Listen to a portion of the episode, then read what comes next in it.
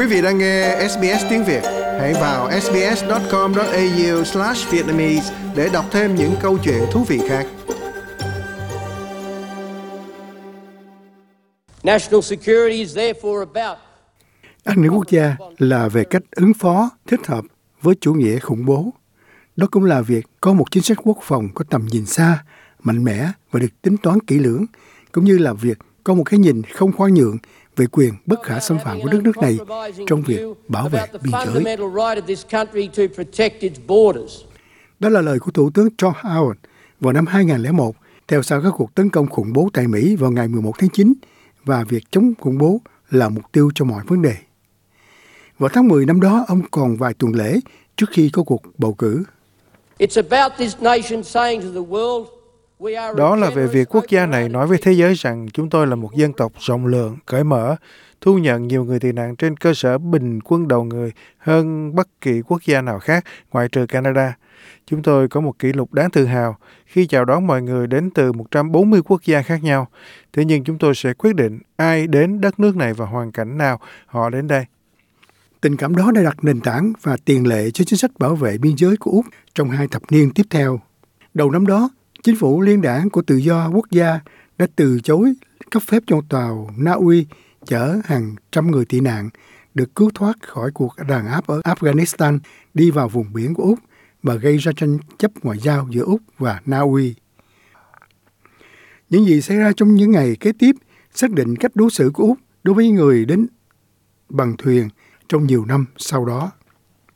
Chính phủ Howard đã giới thiệu cái gọi là giải pháp Thái Bình Dương với việc xử lý và giam giữ ở nước ngoài, được sử dụng một cách rõ ràng để ngăn chặn những kẻ buôn lậu người, lấy Úc làm điểm đến. Chính sách này đã bị bãi bỏ dưới thời chính phủ lao động của Thủ tướng Kevin Rudd vào năm 2007, thế nhưng được tái giới thiệu với tên là Chiến dịch chủ quyền biên giới khi liên đảng trở lại nắm quyền vào năm 2013 dưới thời Thủ tướng Tony Abbott. Sau đó, chiến dịch chủ quyền biên giới được các chính phủ kế tiếp của Malcolm Turnbull và Scott Morrison ủng hộ. Nếu bị phát hiện không phải là người tị nạn, quý vị có thể ở lại trại này cho đến khi quyết định hồi hương. Quý vị nên biết rằng ý chí của chính phủ sẽ không thay đổi về vấn đề này, là quý vị sẽ ở lại đây cho đến khi về nước trở lại hoặc bạn được tái định cư ở một nơi nào khác ngoài nước Úc. Nếu chọn không hồi hương thì quý vị sẽ ở đây trong một thời gian rất dài. Đối với chính sách này thường bị chỉ trích là vừa khắc nghiệt vừa vi phạm nghĩa vụ của Úc theo luật quốc tế. Trong đó, quy định rõ ràng rằng bất kỳ ai cũng có quyền xin tị nạn khỏi bị đàn áp. Việc đẩy những chiếc thuyền chở đầy những người xin tị nạn trở lại vùng biển quốc tế rõ ràng là vi phạm Công ước Người tị nạn năm 1951, nhưng trong thập niên qua, Úc đã thường xuyên làm điều này. Giáo sư Daniel Joseph Spatz là phó giám đốc trung tâm Caddo về luật người tị nạn quốc tế. Ông giải thích cách thức nước Úc có thể lách né công ước. Đầu tiên là sự bí mật và sự che đậy. Chúng tôi không biết chính xác điều gì đang xảy ra. Rồi các hoạt động cưỡng chế và phản hồi này đang diễn ra ở đâu. Rất khó để tiếp cận những người tị nạn và những người tạm trú. Họ đang phải đối mặt với những trở ngại này. Vì vậy, rất khó để có được bằng chứng cho thấy. Chúng ta cần buộc chính phủ phải chịu trách nhiệm về hành động của họ. Ngoài ra, còn rất nhiều cách diễn giải pháp lý sáng tạo hoặc thứ mà tôi gọi là chủ nghĩa siêu hợp pháp. Trong đó, chính phủ giải thích các nghĩa vụ quốc tế của mình theo cách bật đèn xanh cho các hành động của mình.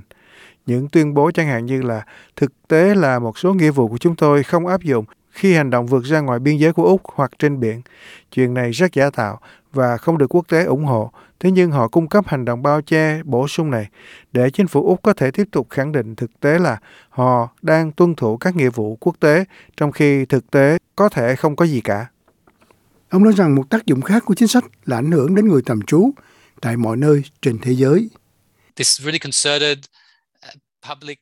Đây là chiến dịch quốc tế thực sự có sự phối hợp công khai nhằm cố gắng xây dựng sự ủng hộ và thúc đẩy các chính sách của Úc như một hình mẫu. Và quan điểm này, nếu được các nước khác làm theo, nó sẽ hợp pháp hóa cách tiếp cận của Úc. Đáng buồn là điều này đã rất thành công và chúng tôi đã chứng kiến các chính sách đẩy lùi tàu thuyền phổ biến trên khắp thế giới. Và gần đây là mô hình thanh lọc ở nước ngoài với thỏa thuận giữa Anh và Rwanda cùng các động thái tương tự đang diễn ra ở cả Đan Mạch và Áo để áp dụng việc thanh lọc ngoài khơi kiểu Úc. Được biết trong thập niên vừa qua, ngày càng có nhiều người tạm trú đến Indonesia. Bà Fabia Clarit từ nhóm People Just Like Us, tạm dịch là những người cũng giống như chúng ta, ước tính con số của họ vào khoảng 14.000 người. Bà kêu gọi chính phủ lao động mới được bầu chọn đưa họ vào một cuộc tiếp nhận nhân đạo đặc biệt trong một lần duy nhất. Những người này là bộ mặt của chính sách ngăn chặn thuyền bè hay chiến dịch chủ quyền biên giới. Họ đã bị đuổi trở lại hoặc bị ngăn cản đến Úc, mặc dù nhiều người trong số họ có gia đình ở Úc. Một nửa trong số họ đến từ Afghanistan và chúng tôi biết họ không thể quay trở lại. Nhiều người là Hazaras từ Afghanistan, những người khác là người Rohingya, không quốc tịch và không có nơi nào để đi. Thêm nữa, Indonesia không phải là quốc gia ký kết Công ước Liên Hiệp Quốc. Bà nói thêm rằng, theo sau 2 năm đại dịch khởi phát, khiến vấn đề di trú ngưng lại, con số thu nhận người tị nạn gia tăng có thể mang lại lợi lộc cho lực lượng lao động và cho nền kinh tế Úc nói chung.